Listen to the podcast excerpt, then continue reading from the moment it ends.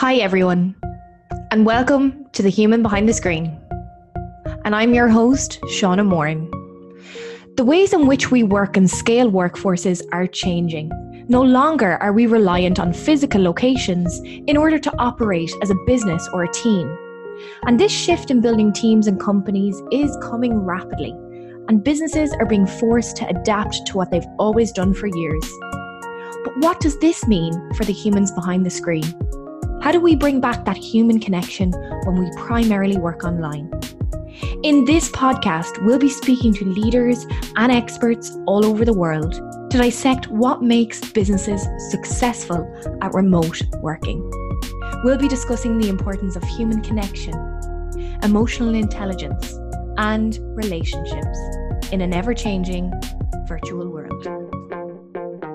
Hi, guys, it's Shauna here again. And uh, today I'm really looking forward to speaking with someone that I've been chatting to for a while because she is a real remote working advocate. She truly understands what makes remote working successful, um, what makes remote teams successful. And I'm just thrilled to share um, and speak with her today around her experiences in her remote working journey. So, Morgan Legge is from convert.com, is based in Montreal. And Morgan, a huge welcome. Thank you so much for being here. Thank you for having me. I'm uh, really excited to talk about this topic. I'm really passionate about it. And I think the more that we talk about this openly and transparently, we can get more companies and more people to understand what good remote work is and how to achieve mm. that. Yeah, absolutely. And to talk about the the real aspects of remote, I mean, you know, there's a lot of people out there trying to navigate their way through remote and you've had a lot of lessons along the way. So hopefully that can help some other people out there, and um, maybe just starting off their journey. But tell us, how did you get started with the world of remote work? How did that come about? by accident okay. it's probably not the answer that people want to hear i think that my experiences to date have really helped me to be a great remote worker and to be able to coach the team as well. Uh, I originally come from um, a problem solving background as a renovation project manager for with interior space planning background. So I essentially was managing high dollar projects for kitchens and baths and remodels and working with a really diverse team in terms of everything from clients down to or across to trades, subcontractors. And on the surface it might be like, "Oh, what? What? How?" But the reality is is that the skills that i used there are absolutely transferable. So i think that that's really key for when people make that transition. So problem solving being able to see the bigger picture and the details as well being able to align people with really disparate interests and motivations. So that's my professional background. I actually met Dennis, our CEO, in Playa del Carmen, Mexico, where I was living at the time. And we were both a part of the small business community. I was starting a business, he was running networking events and things like that. And fast forward, I had left Mexico, moved to Montreal, and he contacted me one day. We had kept in touch. He contacted me and said, uh, yeah, so I want to try this uh, holacracy thing. I really want to grow my company. I, I think this is the way to do it. Can you help me with this? And I was kind of like, I, I don't know what you're talking about. I mean, you know, I, my my my background is I have a political science degree. You know, so it's you know like there's a lot of research and things involved and and uh, concepts. And so he's like, well, here's some articles. Read about it. Let's talk in a week. So we did that, and I was totally intrigued. I had come off a bout of having a couple of really bad bosses and bad employment situations. Mm. And I thought, wow, this sounds like fun to implement, but also a really unique way of working. So I said yes. And I started I think originally I was five hours a week and then 10 and then 15. And yeah, so basically what I tell people is I learned all about holacracy and then I taught the team and then we iterated a lot. um, and then, yeah, we got, we've eventually gotten to where we are today. Wow. And maybe define holacracy in your terms, in your words, for those out there who maybe haven't heard of the term before. So I think that there's a it's really important to understand that it's not flat. A lot of people when they think of they hear all these new terms, they think of like uh, you know, oh, it's flat. It's flat. That's like the hot term, right?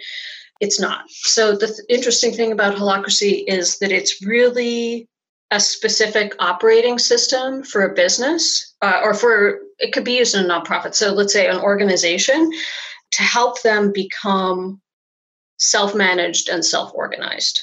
Mm-hmm. And what it does is it allows the members of that organization to focus on the purpose. Uh, and that is at a level of the organization, the individual, and at the team. So that's in a nutshell what it does. Uh, there's a lot of there's a ton of flexibility contained within that. I mean, you just really think of it as a operating system. That's it. I mean, we yeah. a constitution. You know, there's a constitution. There's a lot of rules, uh, and but within structure comes flexibility, right? So if you know what your parameters are, then you're free to do whatever you need to do and make decisions you need to make for the end goal. Mm. And no one's so, going to tell you otherwise. So yeah. So it focuses on that autonomy, you know, just yes, it fo- like because you've had a lot of different roles within Convert, right? Yes. Like you started off in HR. Uh, yeah, yeah, yeah. I, I I have had I still have a lot of different roles. So I ha- now hold most of my roles in sales and success and marketing. I still hold roles in Smooth Ops, which is our operations circle. I love the name. Yeah. Uh, conscious business and holacracy bootstrapper are the two roles that I hold there. And then the bulk of my roles are in other circles. So you really like have that flexibility to go where your nose and your interests take you, provided you have the skills. Hmm.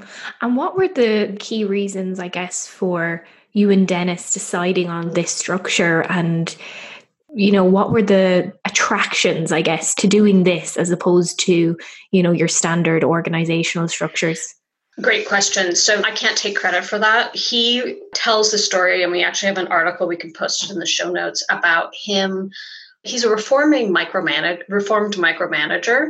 So he tells his story of how he was contacted on a friday night at like 9 or 10 p.m of someone asking for approval to buy a piece of software that cost like 30 bucks or something. Mm. i forget the details.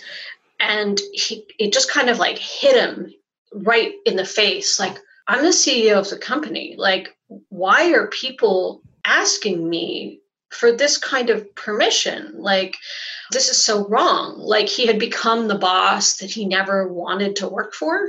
And he couldn't believe that, like, all these kind of blockers and impediments, and I guess this level of micromanagement that he'd kind of put in place and then facilitated its kind of ugly iteration and growth had come back to bite him. And it was like, no, I actually would like to spend time with my family. I'd actually like to be able to trust the people I work with right? Mm-hmm. so i think that and he had also kind of concurrently like seen a ted talk with brian robertson which was super interesting on holacracy and how brian robertson came to come up with the structure and of holacracy itself. So coupled with that then he started reading more and he was like no i have to do this. And you know, it's been very successful for us in terms of allowing us to grow and scale the business and attract talent too. So it's, I think it's a win all around. Are a lot of companies doing it today, Morgan? Is it is it on the on the rise? I can't speak for raw numbers. There is a list on Holacracy One's website of the organizations that have made public that they practice or that they're powered by Holacracy. I will say that if you want to build or grow a remote team, this is a fantastic way to do it because it gives you so much freedom as a founder. I mean, it's also you're empowering a lot of people. There's a huge, huge, huge degree of trust and transparency that's involved, right? Like you have to have a certain mindset. You have to hire the right way. You have to have processes, some processes in place and things like that. It, it's not something that you just wake up one day and decide, oh, I'm going to do this and I don't need to do any work to make it happen. It does take work for sure. But I think that the nature of remote you know it doesn't i see these tools and i'm sure that you have consulted with uh, organizations who do this too. You know they have like screen recording and yes. they have timesheets and all this kind of thing and it's like where's the trust? Where is the trust? Like you wouldn't have a screen recorder in the majority of business if you were co-located. Yet how many people waste their time at work like mm-hmm. in an office, right? It's like Friday afternoon, we all know is a a total time waster, right? Or people come in and they chit chat and then, mm-hmm. you know, it's like after lunch or they they feel bored, they walk over to someone's desk, you know, I mean, really the productivity in any office is probably 60%, you know, yeah. maybe 50 if you're lucky. And we understand that people are human and our expectation for productivity is about like 60 70% like i really don't care if you're going to go on facebook for 10 minutes. Like it's not my business. As long as you're delivering results that's all that matters. You know mm-hmm. if you want to spread your eight hour day into 12 hours because you take lots of breaks that's fine. Yeah yeah. You know? It's the it's that focus on output versus input. And it's it's giving people that trust. And I think a lot of businesses are mostly leaders, right? It's it's a mm-hmm. mindset shift that needs to happen a lot of the time. Just mm-hmm. like you speak about Dennis, right? Like having that micromanagement approach realizing and then you know going the complete opposite way but uh, i find with a lot of businesses and leaders it's about changing their mindset first around how mm-hmm. they can go remote mm-hmm. and how they can adapt as leaders it's a new concept and change can always be that little bit scary right but yeah i would say that trust without the trust no matter the tools the technologies the processes mm-hmm. that you use it just it won't work it won't work at all. And it, it really is a mindset shift. So we think that we think. I mean, you see it too, all these conversations about remote work and digital nomads, and this is the hot new thing, and it's a lifestyle that like irks me so much, that word. It's a remote work lifestyle. Yeah. Oh. it's like the color of my sh- the cut of my shirt. Like, what is this? But the, the reality is, is that if you're lousy at time management and self-discipline to begin with, you're gonna be an even worse remote mm-hmm. worker. Like it's just gonna bring out the worst traits that you have in terms of your professional or even your personal capabilities. Mm-hmm. It's not a band-aid to making work great. We still have to have good bosses and companies that treat workers with respect. And I will say that one of the things that we do so we have our core team, but we still hire freelancers and project based or whatever it might be. And so one of the platforms that we use is Upwork. And when we have any freelancer we hire, we have them turn the time tracking off, the screen share mm. time tracking on their computer off. And it takes trust from them because mm-hmm. there's some ramifications on their end in terms of, you know, payment and things like this.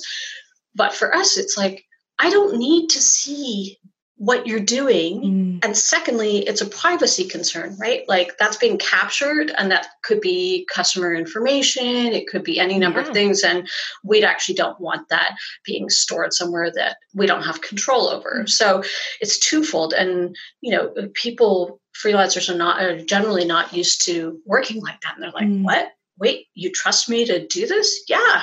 You have a five star rating Yeah. You've earned $50,000 like yes i trust that you're going to do the work like yeah. this yeah. is this is a no-brainer you know and it's uh, yeah so i think that it really boils down to is we need to be better bosses and we need to be better professionals mm-hmm. at the mm-hmm. crux of it all to be great remote workers mm-hmm. i i couldn't agree with you more so tell us a little bit about the team at convert where you guys based? Um, how many people are on the team now? How quickly are you scaling? Okay, so I had a little look before our call. we're 30 core members. We're, I think we're in nine time zones. Maybe it's 10 now. We have someone in um, in New Zealand. So it's very multicultural. We are year over year, I think 50% so, right. in terms of growth, which is really fantastic. Yeah, multi time zone, the size of the team. What else did you want to know? Yeah, no, that's good. And, and tell me about those nine time zones. How do you guys, the question everybody has, how have you found the best ways to manage time zones on the team? That's nine nine time zones with 30 people. That's that's quite a lot. It is quite a lot. So there's a couple of important factors. It's one is generally speaking, unless it's customer support, we customer support or sales, we don't have a requirement for a role to work in a certain time zone. So we're a US company we have mailing address in California. We're a registered US company, but our majority of our customers are in North America and Western Europe. Okay. But we're all over. So the one thing that I realized really early on is your best talent and your best people can be anywhere. Mm-hmm. If it doesn't matter when the job gets done, it then doesn't matter where your people are located. Mm-hmm. Because we work asynchronously. So, actually, what's really cool is when I'm sleeping, there are people getting things done, mm. right? And because we work on this holacracy framework, there's a lot of freedom to make decisions. So we don't make decisions by consensus. So there's no need to wait eight or 10 hours for someone to get up, to get online, uh, to help you with something. You know, you can easily send them a quick video, say, hey, you know, I have this document, I really like your input on it. What do you think? And then by the time you've woken up, you have your answer and you can make your decision. Mm. You know, if the decision is yours to make. So most of our work is asynchronous. So that and holacracy allows us to do that. So I think that if we didn't operate under holacracy as an organizational structure, as an operating system, then it there would there could be a lot of bottlenecks. Mm right? Yeah. But this allows us to make those decisions asynchronously. And it's really beautiful to see. Yeah, and tell me how how are decisions typically made in a holacracy environment? So each member has a role or multiple roles. Okay, each role, and the role could take half an hour a week, or it could take 20 hours a week. Mm. Okay. So the roles can be different sizes. And what happens is each role has a purpose and it has domains usually and accountabilities. So domains are only mine to control. Okay. Mm-hmm. So for example, I have the role of one of the roles I hold is of holacracy bootstrapper. So I have the purpose to evolve converts use and adoption of holacracy.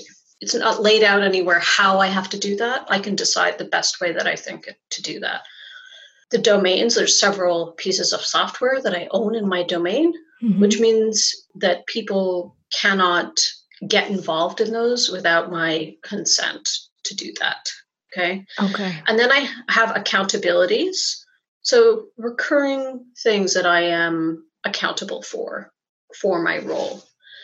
And it's really easy to see. So we use a software called Glassfrog which was developed by Holacracy One to run an organization, a self managed organization. Okay. And what it does is, uh, oh, I need to know um, who's the admin for Slack, let's say. You know, I need to, mm. we need to add users or something like that. I can go into GlassFrog, I can type Slack and I can see, oh, that's uh, operation software admin owns that. So all I need to do is make them a task and just say, hey, add add Shauna to mm-hmm. Slack. Here's their email address. There's no conversation about why, who is this person? Like I just give the information that's needed and it gets done, right? So it's really about trust and transparency. Mm. And there still is that structure, right? There's still yeah, that structure. That very structured. Yeah, it's very structured, and I think that that's kind of a common misconception: mm. is that holacracy is somehow willy nilly. It's not a structured way to run an organization and it couldn't be further from the truth right mm. so within this structure you have incredible amounts of freedom to do great things or to make big mistakes. and you know, with great freedom, because you know, you great accept responsibility. great responsibility. Yeah. Uh, and so that comes to one of the things that you and I had talked to before we started recording about communication, right? So mm-hmm. if you do fuck up, then we expect you to take responsibility for that. Mm-hmm. Right? Own it. So yeah own it. Like I might decide, and I, this happened early on when we were doing the adoption for holacracy. I was like, I had this like idea of how we were going to go forward, and I spent two weeks, you know, mapping out everything and and figure and it turned out that it was like a total disaster. It was not the way we should have been doing it, and I own my mistake. Like, yeah, I just wasted two weeks mm-hmm. of full time work and doing the wrong thing but I owned it and be transparent about, oh, okay, this is what I learned and this is what I'm not going to do again.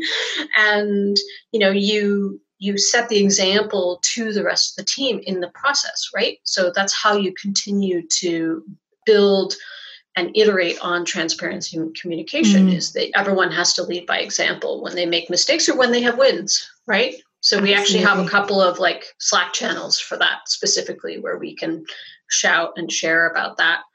It's really, really important. I love that and being deliberate about that and, and being able to own it as an organization because it just becomes more comfortable, right, in, in owning that and speaking about it. And there's power behind that. So let's chat about remote working because I read on your LinkedIn profile that you have an objective or an aim to make remote working feel less remote and i think it's a it's a challenge for all remote companies is how do you create that sense of team and that sense of togetherness when you have people working you know in this case across nine different time zones that may never have actually met each other in person. Right. And there's still people i haven't met in person. We had our retreat last year for the first time and there's still people i haven't met. So i think it starts with engagement and then you have to imbue empathy into that. So, one of the things we do when we onboard people into the team is so we have a whole onboarding project. And one of those, actually, not one, but many of the tasks involve okay, your job as someone being onboarded is you now get to go into Slack, into all the public channels that we have, which is about 10, I think and read the history. Nice. And there's people who are like, wait, what? This is work. like, yes, we want you to go scroll back. We delete after six months. So it's like, okay, yeah. you, you go in and take it. And we do that for privacy. So we're very privacy focused with our customers, but also mm-hmm. with internally as well. So, you know, scroll back up and take a day or half a day mm. and read through all that. And you really get to understand the sense of humor that people have, how we talk to each other, how we empathize with each other. You get to understand how different people use GIFs and emojis, mm. which are mm. super important in communication. You see how we empathize or don't empathize with each other and what our sense of humor is like. Mm. You know, so one of the things that we do in our onboarding is we also share like there's actually a task it says uh, learn about our sense of humor or these are some things uh, these are some things we find funny. And then there's a bunch of links to some videos and then there are some attachments of comics, you know. Mm. Like, I think Dilbert's in there, and there's a couple of others, and it's like, Dilbert. yeah, so and good. it's a it's so good. And it, sometimes it cuts a little too close to home. You're like, oh, I'm laughing for the wrong reason. Uh, but it's uh, so this, you know, gives you a real insight into who you're joining, right? Mm-hmm. And the other thing that I started to do when we started to grow the team was that every time someone's hired, either as a core member uh, or someone who's on a three month contract, we make a welcome video for them. So, every nice. member of the team makes a personalized video and you post it into our public channel and you share it with them and they do the same thing so then when they come on and they're you know added to slack they can see all these videos have been made for them mm. and that's a really welcoming way and really special way to learn about someone in their own words and to feel the sense of what the vibe of what the team is, right? So, you know, you can do it sitting at your desk. I try and do it uh, outside in my environment where I might mm-hmm. be. Some people, one person took us on a hike uh, and edited it together like you know and it's and it's interesting because over time you know we kind of try and one up each other in terms of like so there's people who have like oh edited their day together in two minutes and it's like okay i'm never going to be able to like meet it's that competitive. yeah it's no I'll, I'll gladly hand that trophy to somebody else but it's uh yeah so i so the less remote part so you want to be getting to know the people that you work with mm. in ways that you can build trust and transparency, right? So people start to understand, you know, your tone of voice, your body, your um, body, body language, language, yeah, yeah. okay, yeah, and it's important because then you're able to, when you're on a call, you can immediately see how that person is doing, mm-hmm. right? So our default is video on. It's like unless your connection is really bad or your, you know, it's a really exceptional circumstance, our default is video on.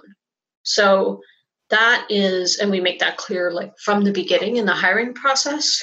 And I think that, you know, you have, I mean, certainly there's all kinds of like side conversations that you get from being in an office or you overhear things and you know you can't recreate that but you can do other things to help things feel less remote right? It can be as simple as you know me sending you a dm and saying hey Shauna you seem really distracted in that meeting. Is everything okay? Mm-hmm you know? It can be as simple as uh, someone saying oh you know i'm leaving early today. My son is is sick and then replying in thread and saying you know i hope he feels better soon or you know that really sucks like just mm-hmm. be human be right? human. Yeah.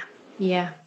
I think a lot of people forget to do that because they're so busy and so you know the company's going quickly and they're growing and they've so many things to do and they're so connected through technology that they forget that that human approach is just as important if not more important it is and i would say that people who use that as an excuse are missing the point mm. because if you take the time to engage and be empathetic and get to know people you have then created a foundation in which you can do better work.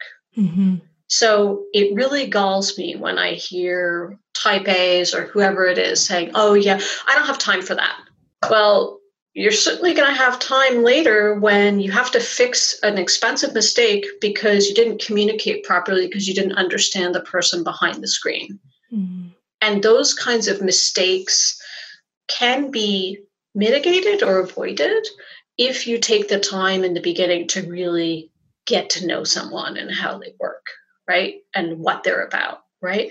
So it's an investment, certainly, but it's one that pays dividends on the end. And I think that if you have a short term view to what work is and what scaling and what productivity is, then you're missing the point. Mm-hmm. Right? These kinds of things do take time and don't seem maybe important to someone who's just looking at the bottom line in terms of really looking at a spreadsheet, right? Mm-hmm. But how many times have, have you been able to go back and uncover that really mistakes are just like really so easy to fix if we had taken the time in the beginning? Oh, right? yes. Yes. So, absolutely. Preach that. I mean tell me how do you how do you build upon empathy and active listening when you're speaking with the rest of your team? Because obviously it doesn't come naturally to some people. And you know there are leaders out there that are looking to build upon those skills. Is there anything that you do that enables you to build better empathy and to listen on that deeper level with your team? Yes. So i think that speaking when we're just speaking about how to make things less remote i think that that what that does as well is it helps people to build empathy even though they don't really realize that they're doing it mm-hmm. which is super important to exercise those muscles right the other tools that i used when at the very beginning and kind of the middle stages of scaling holacracy and implementing holacracy is the culture map by Erin Meyer is a great book and really with fantastic examples about how cultural differences affect and affect your perceptions and your biases as well. Radical candor is another one, but my mm-hmm. favorite one really is the country comparison chart by Hofstede Insights. And what it does is it allows you to pick countries and compare how they react and deal with authority or masculinity or there's five different categories. And it really gave me the tools to work with people one on one to embrace this mindset of mm-hmm. communication, right? Or at least start to learn it, right? Mm-hmm. Because in a culturally diverse team, you're talking about not just the culture, but also the type of education system, the types of family values that persist. And you're then having to, it's remote. And then you're also then implementing holacracy, which is all about communication and transparency and not about status and not about power and not about these things, which can be super ingrained, right? Mm-hmm. So there's like all these moving parts that come together, right? To to create this perfect storm, which is never perfect. And you just have to accept that people are always going to be at different levels in that journey and you can coach them the best that you can. And they also have to take steps to use and and uh, iterate on their skills. Mm-hmm. And and plus one to all of those resources that that you mentioned. And the other thing that you mentioned is coaching. And I obviously, as a coach, I, I love coaching. but also I really try and help people become coaches themselves in their leadership styles or in interacting with their colleagues because that I truly believe leads to long-term performance and gains and empowerment of teams. Do you guys practice a lot of coaching in your interactions internally?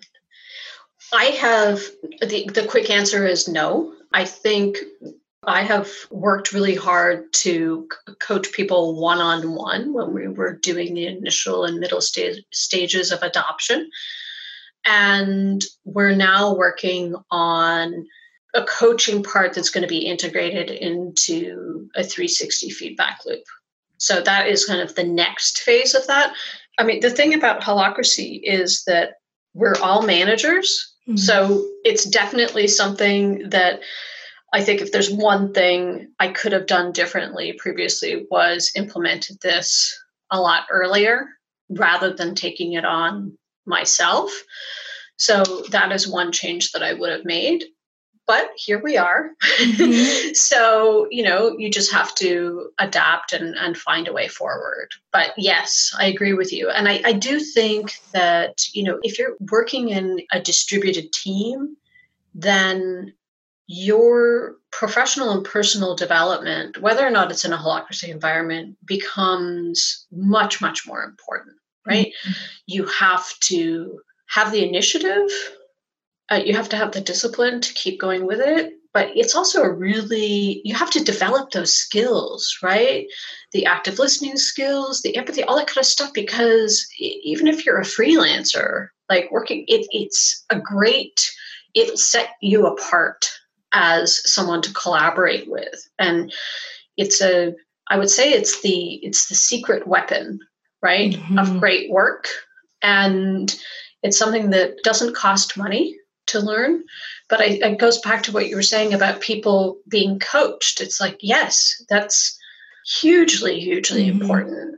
And that they can then get to a point where they can coach themselves and get through. And then it's like, oh, you're just going to touch base with somebody to kind of you know tweak the finer points but it mm-hmm. makes first of all it makes you more employable it makes you easier and better to work with and i think that it, it takes a lot of the bs out of work that can mm-hmm. come you know yeah. it's like you're able to discern like the fog and what's real and what's not it's a hugely and of course then the side benefit is it translates to your your personal life right? Absolutely so. absolutely. And that's what it's all about. And you know i'm curious to know about your your own learnings about working remotely.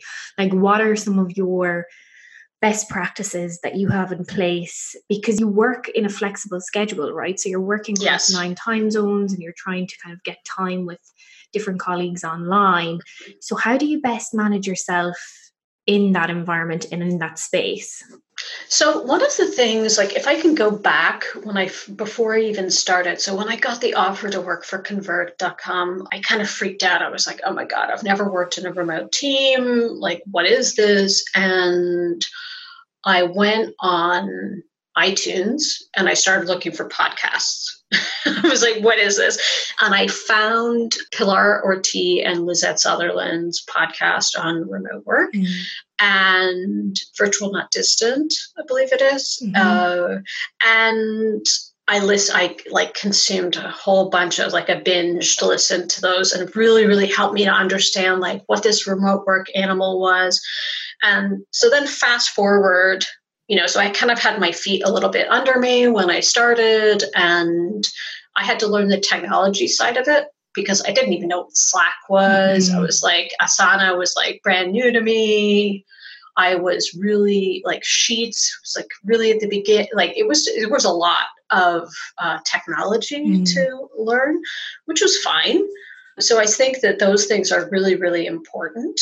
And then you have to for me at least, you have to not be afraid to keep trying different things, right? Mm-hmm. So we had talked a little bit before I started recording, and I think that you know we were kind of commiserating about you know the short days and awfulness yeah. of winter um, and the grayness and everything and i think you have to listen to yourself like so i have the advantage of being in a flexible work schedule right with the apart from meetings i can do my work when I want to do it and when it works for me.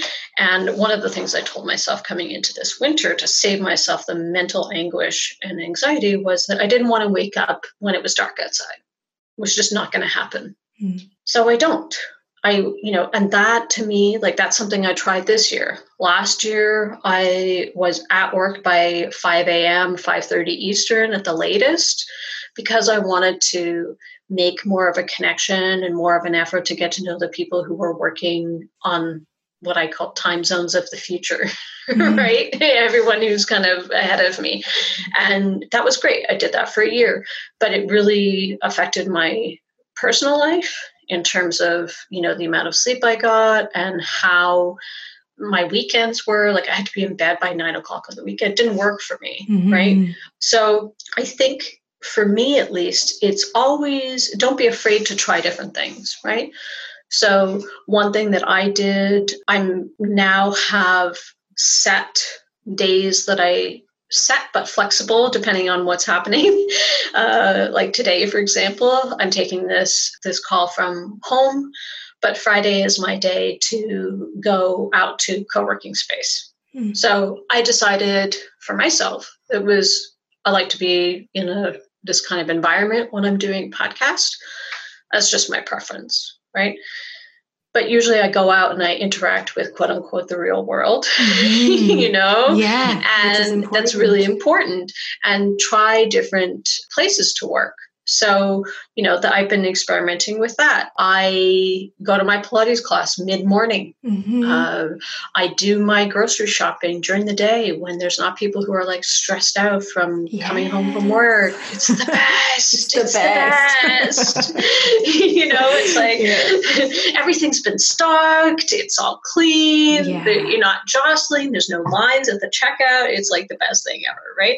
So these kinds of small things are things that I do because it makes me as a person, as Morgan, happier and more mm-hmm. pleasant to be around. I go and I swim during the day. I don't go after work, right? After typical work. And that will mean that my day is broken up into two or three hour blocks, which is fine, you know? And does it mean I finish at five? No. But I'm okay with that mm-hmm. because you know, I might take a two or three hour break in the middle of the day. Mm-hmm. And it's yeah. your mental your mental health is really really important right like i think it's something that is uh, start like as a remote work community we're starting to talk about more but it's something that we need to continue to talk about because i think that once we dig into it we realize that it's not unique to like remote workers, right? People in co-located environments also struggle with many of these. They may not struggle with the loneliness factor or the, you know, the isolation, but they certainly struggle with the inflexibility right of a lot of workplaces so i think that when we have a conversation about remote work we also need to talk about the future of work in terms of how do we make co-located work less bad right mm-hmm just doesn't make sense to me with the mm-hmm. kinds of commutes that many people have if they have families or aging parents like we need to also when we talk about remote work we need to also talk about the flexibility of existing work right because it's mm-hmm. i think it's easy to forget that you know most of the world doesn't work the way we work mm-hmm. right and that's okay like we don't need them to like jump on board and be happy and be a remote worker. They could be totally fine working in a co-located environment. It's just that we need to have like a really robust conversation about what that looks like in a healthy mm-hmm. way. And so that people who do go into a job can enjoy the same kind of mental benefits that i have that i've figured out as a remote worker. Like i feel very very lucky yeah, me too. I feel so lucky. It's only kind of, you know, I've been working remotely for the last seven years. It's only when you have to do something that you used to do, like commute or get stuck in traffic, that you realize, oh my goodness, I am so lucky. I forgot that this is how I used to spend my time or my mornings or my days. And I think, you know, you mentioned figuring it out and figuring it out for yourself. And I think that's really important for remote workers who are maybe just starting out on their journey mm-hmm. you know that it's not you know remote working isn't an end goal you'll still have to work you'll still have to adapt mm-hmm. you'll mm-hmm. still have to try and you know uh, come up with new concept when things don't work um, but also you need to take ownership over your mm-hmm. schedule and your routine and you know figure out what works for you because you know, similar to you, Morgan, my schedule is always changing as well, depending on what I feel I need at, at that time. And that's the mm-hmm. beauty of it. Yeah, I think the ownership part that you're saying is super important, right? It's like understanding what you need. You can read, you know, 15 articles on, you know, the 10 best ways to work remotely. And that's great, but take them with a grain of salt right? Like yeah. they're, they're really those are uh, i feel by and large uh, a way to sell the hype and a way to sell something as the cure all but the reality is is that we're all different and we all have different needs. And it's really remote work uh, is going to force you to figure out how to do it because really the most important thing is the work right? Mm-hmm. like the most important thing is the work, like getting shit done. Mm-hmm. right? Like you have to, no matter who it's for. And to do that, you need to be the best version of yourself. Right. Yes. So you really have to listen to that. So I think that this is really the key to successful remote work. And, you know, sometimes you're going to try something and it's not going to work and that's okay and you're going to realize and we have transparency for that to be like oh i tried x y and z and it didn't work for me so i'm going to try something else yeah. you know we yeah. share about those you know tools and tricks and things like that which i love which i think is so important in the environment that you guys are in in any environment you know it's that level of transparency and everybody showing up and embracing the learnings and the failures, the highs and the lows.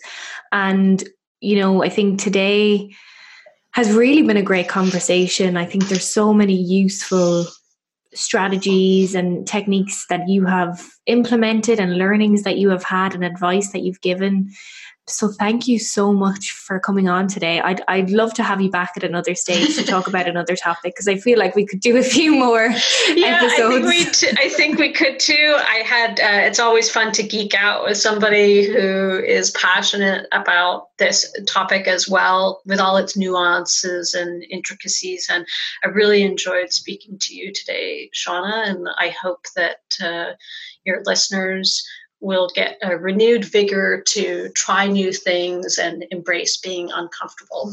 Yeah absolutely. And thank you for for being here and sharing. And morgan if anybody wants to connect with you or follow along your journey or read a little bit more about convert how can they do so? They can reach me on linkedin my url for LinkedIn is Morgan Legge, L E G G E. Uh, can connect with me. Please add a note uh, because I don't accept connections without notes.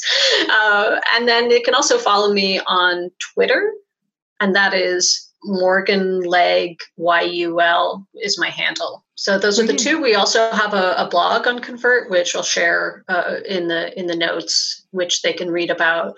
We've written about uh, journey in remote work and holacracy and things like that. Fantastic. Thanks again, Morgan, and uh, have a lovely rest of your day. Will do. You too.